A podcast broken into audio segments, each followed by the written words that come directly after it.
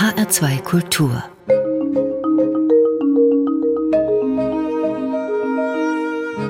Hörbuchzeit Heute mit Dorothee Meyer-Karweg, Nicole Abraham und einem Beitrag von Anna-Maria Palke. Den Anfang macht heute das neue Hörbuch von Adriana Alteras. Besser allein als in schlechter Gesellschaft, meine eigensinnige Tante. Und dann geht es um eine ganze Hörspielbox für Fans von Raymond Chandler, die Spur des Jägers. John Delmas und Co. ermitteln. Dann schauen wir auf eine Lesung, die in der Reihe Große Werke, große Stimmen bei der Audioverlag erschienen ist. Evelyn Wars Roman Helena, gelesen von Walter Hilsbecher. Und Anna-Maria Palke bespricht unser heutiges Kinder- und Jugendhörbuch Nach vorn, nach Süden von Sarah Jäger. Die Autorin Adriana Alteras studierte Schauspiel in Berlin und New York, spielte in Film- und Fernsehproduktionen und inszenierte seit den 90er Jahren an Schauspiel- und Opernhäusern. Dafür erhielt sie auch zahlreiche Auszeichnungen. Seit 2012 schreibt sie. Und ihr neuester Roman heißt Besser allein als in schlechter Gesellschaft, meine eigensinnige Tante und liegt jetzt als Hörbuch vor. Dorothee Meyer-Karweg. Die Autorin beschreibt in diesem Buch und Hörbuch das Leben ihrer eigenen realen Tante. Ja, es ist jetzt keine wirkliche Biografie, das heißt, es enthält durchaus fiktive Elemente, dieses Hörbuch. Aber ja, es geht um ihre Tante, die schöne jüdische Teta Jele, die 101 Jahre alt wurde.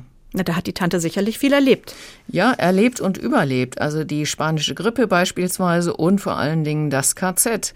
Ganz am Schluss des Lebens musste sie noch eine besondere Prüfung meistern, nämlich eben Corona. Und das ist wirklich hart, denn die Tante sitzt in einem Altenheim im italienischen Mantua fest und die Nichte, die in Berlin wohnt, darf sie nicht besuchen. Und für beide ist es eine schwierige Zeit, denn das Verhältnis zwischen ihnen ist wirklich sehr eng, weil Adriana in den ersten ersten Lebensjahren bei der Tante in Italien aufgewachsen ist. Und später hat sie auch immer die Ferien in Italien verbracht. Es gibt bei diesem Hörbuch zwei Sprecherinnen. Neben der Autorin selbst spricht auch die Schauspielerin Angela Winkler. Wie ist das im Hörbuch aufgeteilt? Ja, es gibt Passagen, in denen Adriana Alteras ihre eigenen Empfindungen und Gedanken niedergeschrieben hat. Und dann gibt es noch Passagen, in denen sie sich in die Gedanken ihrer Tante versetzt. Und ihren Part liest die Autorin selbst und die Gedanken der Tante liest dann eben die Schauspielerin Angela Winkler. Und was macht das Leben der beiden für uns so interessant? Es ist einer der ersten Romane bzw. Hörbücher, die zum Thema haben, was es für alte Menschen in den Heimen bedeutete, in der Corona-Zeit so isoliert zu werden. Und es ist ein Hörbuch, das neben diesem persönlichen Schicksal zweier Jüdinnen viel so generell über das 20. und 21. Jahrhundert erzählt. Und außerdem ist diese Teta Jele eine sehr eigene und damit auch besondere Person, eine Person, die zu leben weiß und wusste, obwohl sie wirklich schwere Dinge erlebt und überlebt hat. In wenigen Wochen werde ich wirklich hundert. Kaum zu glauben. Ich bin immer noch nicht tot. Im Lager haben wir jeden Tag gedacht, wir sterben gleich. Es sind ja auch viele gestorben, wie die Pflegen. An Hunger oder Krankheiten. Oder nach der Befreiung an den Folgen des Lagers oder am Schmerz. Haben sich das Leben genommen, weil nichts mehr so war wie zuvor. Ich frage mich immer wieder, wie ich das alles überlebt habe, wie ich überhaupt weitergelebt habe. An manchen Tagen denke ich darüber nach, wie mein Leben war. Es war eben so. Natürlich hätte es anders und besser laufen können, viel besser. Aber das ist es nicht. Und das bekümmert mich nicht. Jetzt nicht mehr. Ja, und da hörten wir die, wie ich finde, wunderschöne Stimme von Angela Winkler, also so sanft und ein bisschen melancholisch und irgendwie altersweise. Und sie schlüpft eben in die Figur der Tante, die hier beschrieben wird. Und diese Tante ist in einem großbürgerlichen Haushalt in Zagreb aufgewachsen Und ihre Familie wurde größtenteils in der Zeit des Nationalsozialismus umgebracht. Die Tante heiratete dann aus Dankbarkeit Giorgio, einen katholischen Italiener, der sie nach dem Lager vor den Nazis gerettet hat. Sie wurde mit ihm aber nicht besonders glücklich. Aber sie blühte immer auf, wenn die kleine Adriana bei ihr war und vermochte es trotz allem dann eben das Leben zu genießen, wo es eben ging. Aber jetzt sitzt sie fest im Altenheim. Ja, und sie darf noch nicht mal an ihrem hundertsten Geburtstag Besuch empfangen. Immerhin, Sie und ihre Nichte telefonieren oft und die alte Tante lernt sogar das Skypen und man fragt sich dann mitunter bei diesen Telefonaten, wer macht sich hier mehr Sorgen um den anderen, also Adriana um ihre Tante oder die Tante um ihre Nichte Adriana. Denn Adriana kann durch Corona nicht als Regisseurin arbeiten, die Theater sind geschlossen und außerdem leidet sie schrecklich darunter, dass ihr deutscher Mann Georg sie nach 30 Ehejahren verlassen hat. Die Tante ist da immer Ansprechpartner für ihre traurige Nichte und kann sie schließlich überreden, aktiv nach einem neuen Mann zu suchen. Ja, und das macht dann Adriana. Sie probiert erstmal einen jüdischen Heiratsvermittler aus und dann probiert sie es über eine normale Internetpartnervermittlung, aber es ist und bleibt schwierig, erzählt sie ihrer Tante am Telefon. Ich bin schon mit Georg gescheitert. Er hat das auserwählte Volk bewundert, aber nicht geliebt. Am Ende ist er davor weggelaufen. Es war ihm zu viel, zu nervös, zu laut, zu schnell. Ich dagegen habe ihm bewusst oder unbewusst sein Deutschsein übel genommen. Absurd, aber ich habe es ihm vorgeworfen und so haben wir uns beide übernommen, am jeweils anderen. Ich kann ihm das Dritte Reich nicht verzeihen. Am Ende läuft es darauf hinaus. Ganz egal, was vorher war, jammere ich vehement. Wir sind über die Gräueltaten der Nazizeit nicht hinweggekommen, obwohl wir beide nichts damit zu tun hatten. Tante am anderen Ende ist ganz still. Tante, bist du schon tot oder noch dran? Sei nicht albern. Es dauert lange, bis sie dann doch noch antwortet. Vielleicht hast du recht, meine Kleine, aber ich fürchte, so kommst du nicht weiter. Ressentiment zu kultivieren ist bequem aber nicht hilfreich. Lass dir das von mir gesagt sein, ich weiß, wovon ich rede. Entscheide dich. Und wenn du möchtest, bleibe alleine. Aber freue dich des Lebens. Es bringt ja nichts, wenn du deinem alten Leben nachtrauerst. Es war ein schönes Leben, sicherlich, aber das Paradies war es auch nicht. Es sind nicht alle Falkenzüchter, phlegmatisch oder Philosemiten. Suche dir einen, dessen Eltern vielleicht nicht gleich IM waren oder bei der Waffen-SS. Ich denke, das muss möglich sein. Aufgeben gilt nicht. Tja, das ist das Lebensmotto der Tante. Und hier hörten wir die Autorin selbst mit ihrer melodiösen Stimme und dem schönen rollenden R. Und man hört, das Hörbuch schwankt so zwischen Humor und auch großer Tragik. Die Tante jedenfalls verliert bis fast zuletzt nicht ihren Lebensmut. So erst ganz am Schluss, da wird sie dann doch ein bisschen müder, ja, auch vielleicht ein bisschen lebensmüder. Und ihre Nichte, die sie ganz am Schluss Gott sei Dank doch wieder besuchen darf, vermittelt ihr, du darfst jetzt gehen ich komme alleine klar. Klingt nach einer herzzerreißenden Geschichte. Mm, aber bevor es zu traurig und sentimental wird in diesem Hörbuch, streut die Autorin Adriana Alteras immer wieder so wunderbare jüdische Witze ein und die sind äh, mitunter schon sehr schwarzhumorig und auch mal ein bisschen blasphemisch. Ihr Fazit. Also Adriana Alteras hat ihrer äh, Tante hier ein sehr schönes, warmherziges, literarisches kleines Denkmal gesetzt einer Frau, die sich eben nicht unterkriegen ließ, das Schlimme nie vergessen hat, aber das Gute durchaus genießen konnte. Und ja, außerdem ist es so eine literarische Aufarbeitung der Corona-Zeit und hier erfahren wir eben, was der Lockdown für die alten Menschen in den Heimen bedeutet hat, die wir ja einerseits schützen wollten und denen wir dann doch das Beste nahmen, was sie noch hatten, nämlich den Kontakt zu ihren Lieben. Adriana Alteras, Besser allein als in schlechter Gesellschaft, meine eigensinnige Tante. Gelesen von der Autorin selbst, Adriana Alteras und Angela Winkler. Eine MP3-CD hat eine Dauer von 6 Stunden und 20 Minuten, kostet 20 Euro und ist im Argon Verlag erschienen. Kommen wir jetzt zu einer besonderen Hörspielbox. Raymond Chandler gilt als einer der Pioniere des US-amerikanischen Kriminalromans und schuf mit dem Privatdetektiv Philip Marlowe eine Blaupause für viele nachfolgende Krimihelden der Literaturgeschichte. Doch nicht nur seine Romane sind bis heute gefeierte Klassiker. Auch seine zahlreichen Kurzgeschichten, die er in den 1930er Jahren in Magazinen veröffentlichte. Dorothee Meyer-Karwig, was für Hörspiele enthält denn diese besondere Box, denen Romane von Raymond Chandler zugrunde liegen? Hören wir denn Neues vom Privatdetektiv Philip Marlowe? Also es sind insgesamt fünf Hörspiele und vier davon gehen auf Krimis zurück, die in den 1930er Jahren in den USA spielen und dann in den 70er und 80er Jahren als Hörspiele umgesetzt wurden und zwar vom SWF, also dem heutigen SWR, vom Deutschlandfunk und vom WDR. Und nein, Philipp Marlow ist hier nicht der Detektiv, mhm. sondern es sind drei Krimis mit dem Privatdetektiv John Delmas und ein Krimi mit dem Privatdetektiv Ted Melvin. Malvern. Und was sind das für Typen, diese beiden Detektive? Also John Dalmas ist so eher der harte, etwas abgerissene Typ, der froh ist, über die Runden zu kommen, immer mal wieder einen neuen Auftrag zu kriegen. Ted Melvin dagegen hat Geld, und zwar durch seinen Vater, aber das hat dieser so nicht ganz legal erworben, was Melvin ein bisschen melancholisch macht, aber trotzdem genießt er sein Leben. Mhm. Beide kämpfen für Gerechtigkeit auf jeden Fall und beide sind einem Drink oder mehreren auch nicht abgeneigt. Und hm, wir hören mal rein und zwar in den Anfang von dem Krimi Bay City Blues. Und hier gibt Hans-Peter Hallwachs John Dermes seine wirklich rauchige Stimme. Ich hatte es meinen Absätzen auf dem Schreibtisch bequem gemacht und ahlte meine Knöchel in der Sonne, als das Telefon läutete. Ich nahm meinen Hut weg, den ich drüber gelegt hatte, und gähnte in den Hörer. Ich hab's gehört. Du solltest dich schämen, John Dermes. Gähnt am helllichten Tag. Es war Veilchen McGee von der Mordkommission.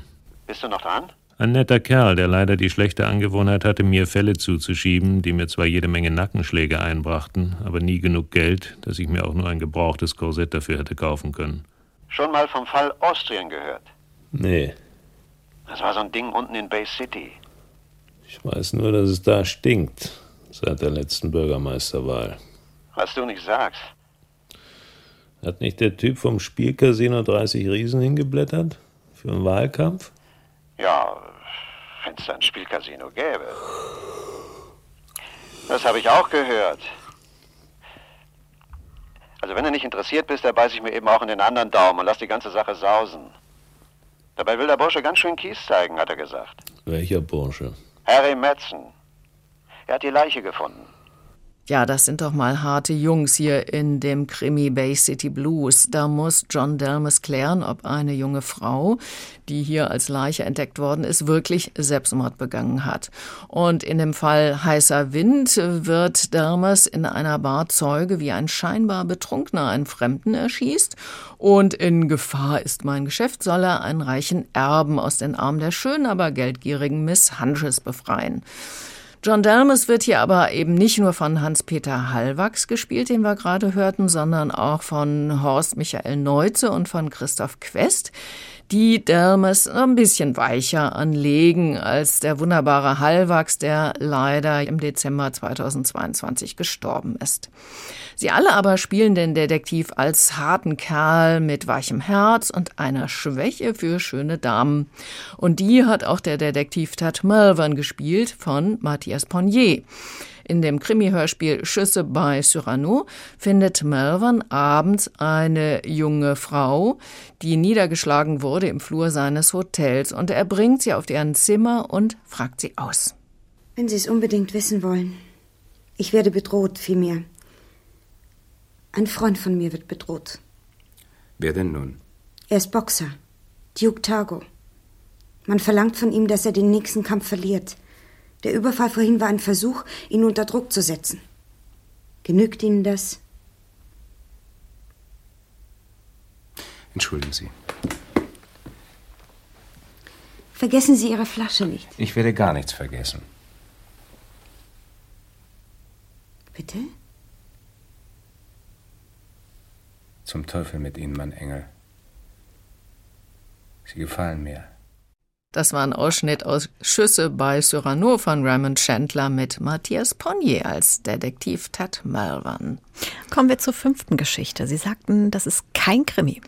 Nein, das ist was ganz anderes, nämlich eine Kurzgeschichte um ein Ehepaar, Hank und Marion Bruton, die einsam auf dem Land wohnen. Sie schreibt Theaterstücke, er Bücher, beide erfolglos und die beiden zelebrieren regelrecht so eine ständige Ehe- und Existenzkrise, also mit ständigen Streitereien und sie droht immer wieder ihn zu verlassen.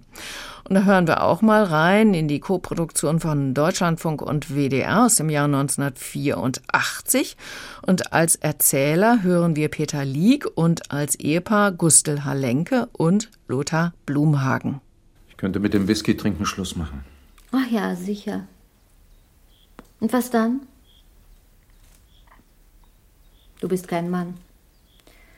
Du bist nichts als ein körperlich vollkommenes Exemplar eines alkoholisierten Eunuchen. Du bist ein Zombie in Höchstform. Du bist ein toter Mann mit einem absolut normalen Blutdruck. Das solltest du dir aufschreiben. Keine Sorge, das werde ich. Ihre Augen waren jetzt hart und glänzten. Sie schienen überhaupt kein Blau mehr zu haben. Mach dir um Gottes Willen keine Sorgen um mich. Ich würde schon Arbeit finden. Werbung, Zeitung, egal was. Ich kann immer eine Stellung bekommen. Vielleicht schreibe ich sogar das Stück, von dem ich dachte, dass ich es hier hätte schreiben können. In diesen unsagbar schönen Wäldern, mit all der fantastischen Stille um mich herum. Durch kein lauteres Geräusch gestört als das ständige Gluckern einer Whiskyflasche. Es ist Mist. Was? Der Dialog. Tja, ein Kammerspiel, das doch auch ganz schön unter die Haut geht. Also da bekommt man Angst, dass der Mann irgendwann ausrastet, denn die Frau macht ihn schon ganz schön runter. Kein Krimi, aber trotzdem spannend bis zum Schluss. Das ist eine Seite des Schriftstellers Raymond Chandler, die ich noch nicht kannte. Und mir ist aufgefallen, dass sich die Schauspieler in den Dialogen sehr viel Zeit lassen. Heute würde man das doch anders machen, schneller inszenieren, oder? Ja, das ist mir beim Suchen der Ausschnitte vor allen Dingen aufgefallen. Ja. Also da will man ja so in kurzer Sequenz viel Inhalt, viel Atmosphäre rüberbringen und dann gibt es da sekundenlange Pausen. So kam es mir jedenfalls vor. Und beim Kompletthören ist mir das aber nicht so aufgefallen. Da habe ich es anders wahrgenommen und fand es durchaus passend. Und ja, ich kann sagen, das war eben so die Machart der 70er und eben auch noch der 80er Jahre. Auch schön. Mhm. Würden Sie die Hörspielbox dennoch empfehlen?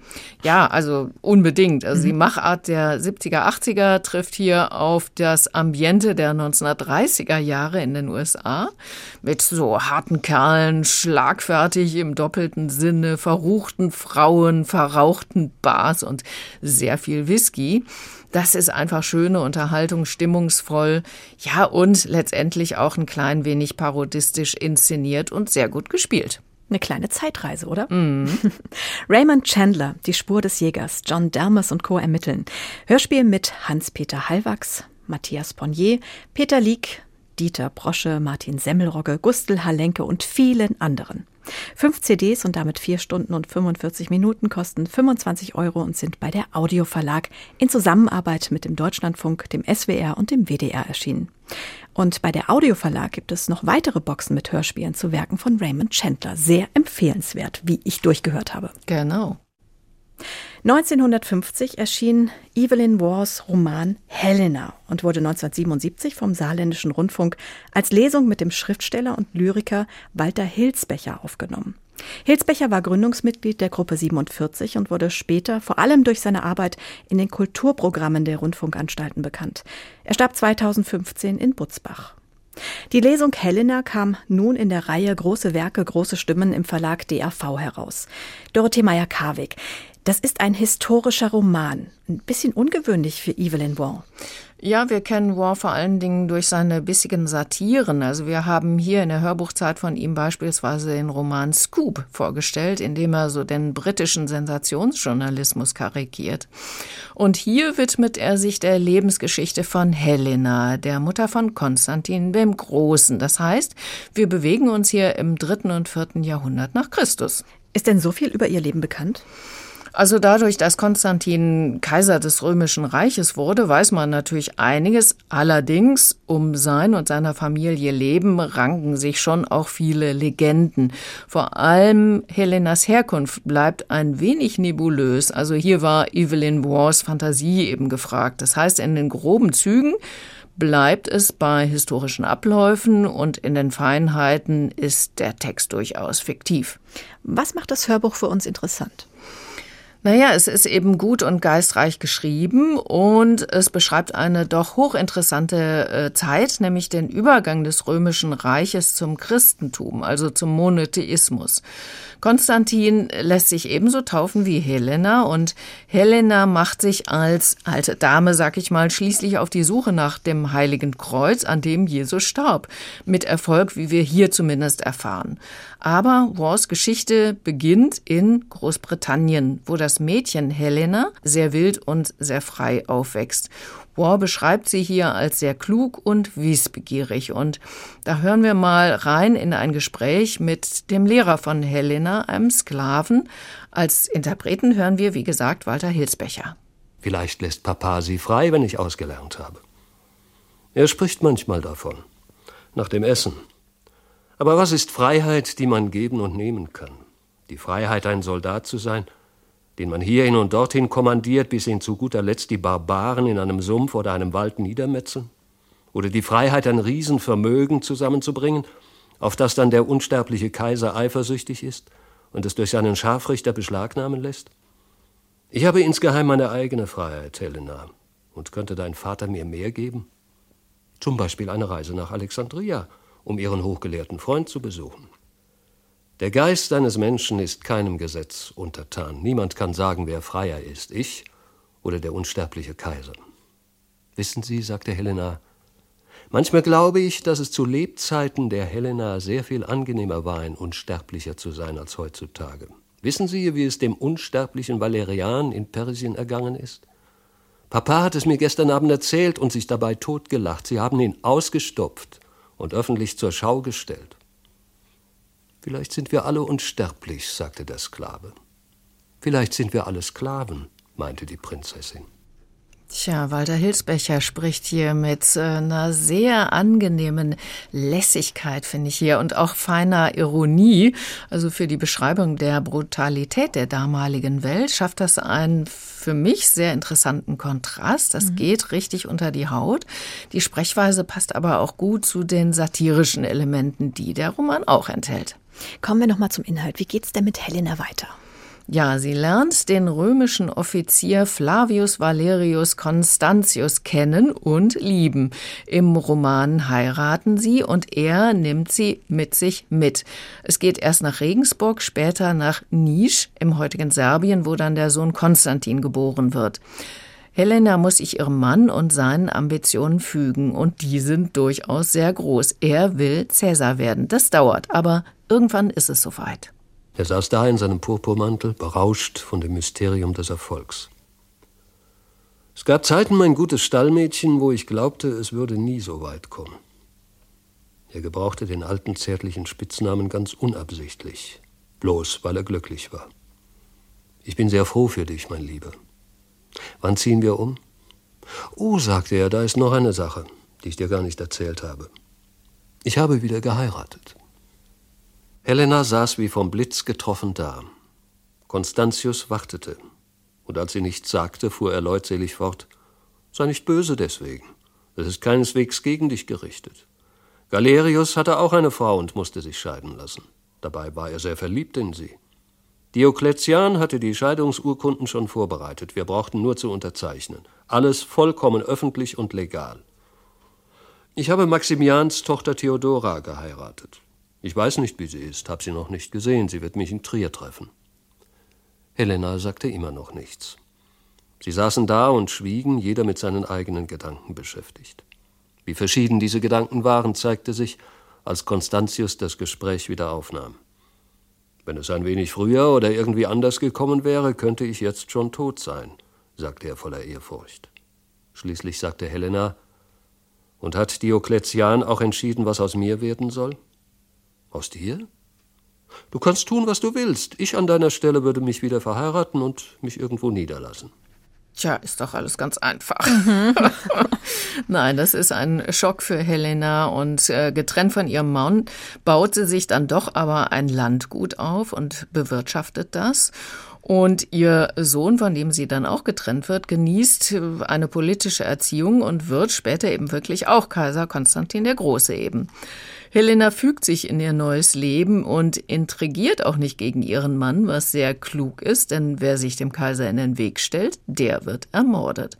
Und auch ihr Sohn Konstantin der Große lässt Familienmitglieder umbringen. Helena aber überlebt. Und am Ende bekennt sie sich eben zum Christentum und macht sich auf, das Kreuz zu finden, an dem Jesus starb. Und seither gilt sie als Heilige der katholischen und der orthodoxen Kirche. Eine sehr interessante Frau. Mhm. Ich finde auch eine super interessante Geschichte, mhm. aber auch so geschrieben, dass man sie heute noch mit Genuss lesen und hören kann. Ja, also in den 50er Jahren, als das Buch erschien, gehörte die römische Geschichte deutlich mehr als heute zum Bildungskanon, das kann man schon sagen. Aber mit diesem wirklich sehr elegant und schön geschriebenen Werk kann man einige Bildungslücken durchaus schließen. Es ist zwar vieles fiktiv, aber so eben dieses Grundgerüst orientiert sich an historischen Fakten, sofern sie eben vorliegen. Und außerdem geht es hier eben auch äh, verstärkt um den Lebensweg einer Frau, die sich in einer extrem von Männern dominierten Welt sehr gut behauptet hat. Und Walter Hilsbecher liest eben das Ganze sehr elegant, geschmeidig. Das ist ein durchaus großes Vergnügen. Es gibt so eine winzige Ärgerlichkeit bei der Produktion. Immer wieder bin ich auf Wiederholungen von kurzen Passagen gestoßen, so von ein, zwei Minuten Länge. Ich gehe davon aus, dass bei der Lesung für den saarländischen Rundfunk immer mal wieder die letzten Sätze der vorigen Folge wiederholt wurden in der nächsten Folge, um besser reinzukommen. Der Verlag DAV, da habe ich nachgefragt, versichert zwar, dass die Produktion durchgehört worden ist, aber tja, da hat jemand ein bisschen nachlässig gearbeitet. Aber darüber hinaus wirklich alles gut und sehr empfehlenswert. Evelyn Waugh, Helena.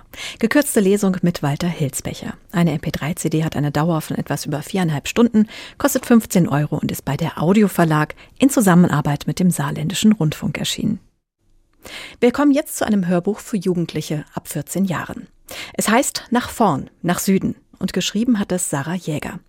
Sie lebt im Ruhrgebiet. Sie ist IHK-zertifizierte Callcenter-Agentin, ausgebildete Theaterpädagogin und umgeschulte Buchhändlerin. Ihr Buch Die Nacht so groß wie wir war für den Deutschen Jugendliteraturpreis nominiert und wurde mit dem Hans im Glück Preis ausgezeichnet. Anna-Maria Palke hat sich den neuen Roman Nach vorn, nach Süden angehört, der als ungekürzte Lesung beim Verlag Der Divan erschienen ist. Hier ihre Eindrücke. Idyllisch ist es auf dem Hinterhof vom Pennymarkt.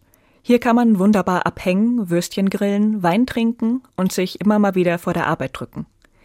Dieser Hinterhof ist der Treffpunkt und das zweite Zuhause einer Gruppe von jugendlichen Penny-Aushilfen, zu denen Lena, Chan, Marie, Vika, Leroy und unser Pavel gehören. Sie alle fühlen sich wohl in diesem Hinterhof. Doch dann verschwindet Joe. Joe ist auch Aushilfe beim Penny und der Freund von Marie. Seit ein paar Monaten ist er weg und schickt Marie nur ab und zu kryptische Postkarten mit Gedichten in Elfchenform aus verschiedenen deutschen Städten. Niemand weiß, was das soll, und niemand weiß, wo er sein könnte. Da Joe vor seinem Verschwinden häufig düstere Andeutungen geäußert hat, machen sich Marie und der Rest der Truppe Sorgen. Sie wollen ihn suchen. Aber wie kommt man weg, ohne Auto, ohne Geld und ohne genaues Ziel? Das alles wird erzählt aus der Sicht der 19-jährigen Lena. Sie ist eine Außenseiterin in der Gruppe und wird von allen nur Entenarsch genannt. Aber sie hat einen alten Corsa, ein bisschen was auf dem Sparbuch und Semesterferien. Außerdem hat sie das große Bedürfnis auszubrechen, aus ihrer eigenen Schlaffheit und aus der eintönigen Welt der Eltern, die bei der Rentenversicherung arbeiten und sich für ihre Tochter ebenso sichere Verhältnisse wünschen. Es wird nicht lange geplant. Die drei Aushilfen Lena, Marie und Chan, Lenas heimlicher Schwarm, fahren los, um die Städte abzuklappern, aus denen Joes letzte Postkarten kamen. Es gibt nur eine Bedingung. Lena fährt grundsätzlich nicht auf die Autobahn. So geht es auf einen hochsommerlich verschwitzten Roadtrip über Landstraßen nach Fulda, Paderborn oder Ohr-Erkenschwick. Zu Beginn findet Chan noch zu allem einen ironisch genervten Kommentar. Raus in die weite Welt, aber pack alles Nötige in deinen Koffer, falls mal was passiert. Fahr los in den Sonnenuntergang, aber bitte im gut versicherten Auto mit Doppel-Airbag. Ich verstehe schon, was du meinst. Jan richtet sich ächzend auf und reibt seine Unterarme. Aber ganz ehrlich, wenn bei deinen Eltern wirklich alles nur im Sicherheitsmodus abgeht, dann hast du ihnen mit unserem kleinen Trip mal ganz entspannt zwei Mittelfinger in die Fresse gesteckt, so beschissen wie du Auto fährst. Ich sag nur mit 80 Sachen in den Kreisverkehr. Ja, ich bin eine Rebellin. Schon irgendwie, oder? Die drei schlafen auf staubigen Teppichen anderer Penny-Aushilfen in fremden Städten, machen Joes Mutter ausfindig, die die Familie vor Jahren verlassen hat, aber auch nichts von ihm weiß, essen massenhaft Schockblob-Müsli aus verschiedenen Pennymärkten und werden langsam zu engen Freunden. Außerdem reden sie, reden sehr viel, über ihre Zukunft, ihre Unzufriedenheit, ihre Familien, die Liebe und über Joes Mutter, deren Entscheidung wegzugehen Lena durchaus verstehen kann. Maries Devise ist, wenn gar nichts mehr geht, hilft es immer, anderen Leuten die Fingernägel zu lackieren. Nägel lackieren oder Fresse halten, sage ich mir. Nägel lackieren oder Fresse halten. Nägel lackieren oder Fresse halten. Aber beides kann ich gerade nicht. Ich muss reden. Irgendwie Mist, sage ich. Ich meine, sie wollte nur ihr Leben zurück. Tut sie dir leid? fragt Marie, und ich befürchte, Jan hat seine Fußnägel umsonst geopfert. Nein, das nicht, aber ich kann sie schon verstehen. Genossinnen, lasst uns bitte das Thema wechseln, interveniert Jan vom Rücksitz aus. Sonst kotzt uns Marie gleich das Armaturenbrett voll. Doch von Joe fehlt jede Spur. Die letzte Hoffnung scheint ein Punk-Festival zu sein, auf dem ihn einer seiner Freunde vermutet. Die Punkband Blümchenschlüpper, die im Freundeskreis der Penny-Aushilfentruppe unterwegs ist, tritt auf dem Festival auf und es scheint keine andere Möglichkeit zu geben, als dort abzuwarten. Er ist noch nicht da, sagt Marie. Aber es sind ja noch ein paar Stunden bis zum Auftritt. Ich nicke mit dem Kopf und setze mich neben sie. Wir sind in der Lücke zwischen dem Jetzt und dem anderen. Wir warten, warten auf das Gewitter, warten auf die Blümchenschlüpper, warten auf Joe. Sicher ist nur, dass das Gewitter und die Blümchenschlüpper irgendwann kommen werden. Wir sitzen, starren und schweigen. Ich esse meine Pommes, und als die Schale leer ist, greife ich mir die Schale, die vor Marie steht, und als ich Maries Schale leer gegessen habe, ist mir schlecht. Das Konzert der Blümchenschlüpper, deren Mitglieder Otto, Püppi, Hasi, Schnecke und Lämmchen heißen, hilft auch nicht dabei, Joe zu finden. Da Lenas Auto auch noch einen Totalschaden hat, können sie nur mit dem geliehenen Wohnmobil der Band einen letzten Versuch starten, Joe vielleicht noch an der Nordsee zu finden. Wie so oft zählt bei einem Roadtrip nicht das Ziel, das man am Ende erreicht, sondern die Erlebnisse und Begegnungen auf dem Weg dahin. So ist es auch hier. Die jugendlichen Protagonisten, ihre Ausdrucksweise und ihre Gedanken werden jedoch nicht anbiedernd dargestellt. Sie bieten viel Raum für Identifikation. Sarah Jägers Schnodderigkeit, ihr derber Humor, Beschreibungen von Teenagerliebe, Sehnsucht nach Freiheit und Lebensgefühl wirken sehr echt und zeitgemäß. Wege zu Joes Rettung werden beispielsweise erfolgreich über WhatsApp-Gruppen kommuniziert. Zu Recht wird das Hörbuch ab 14 Jahren empfohlen. Als Teenager hätte es mir Spaß gemacht, mich selbst in einem so ehrlich und witzig beschriebenen Lebensumfeld wiederzuerkennen. Rebecca Madita Hund liest den Roman. Ihre freche, zum Teil unverschämt klingende Stimme verleiht der punkigen Atmosphäre und ihren Figuren einen dazu sehr passenden Klang. Unterbrochen werden die Kapitel ab und zu durch ein Gitarren- oder Schlagzeugsolo. Zum Ende singt, oder besser gesagt grölt Rebecca Madita Hund ein Song der Band Blümchenschlüpper, in dem es heißt Deinen Burnout rahmst du dir ein, singt Püppi. Und stellst ihn auf deine Kommode, singen Hasi und Schnecke. Vintage natürlich, grölt die Menge. Anna-Maria Parke besprach Sarah Jäger, nach vorn, nach Süden. Gelesen und gesungen von Rebecca Madita Hund. Eine MP3-CD, das sind etwas mehr als fünfeinhalb Stunden, kostet 22 Euro und ist beim Hörverlag der Divan erschienen. Und damit geht die Hörbuchzeit zu Ende. Es verabschieden sich Dorothee Meyer-Karwig, Anna-Maria Palke und Nicole Abraham.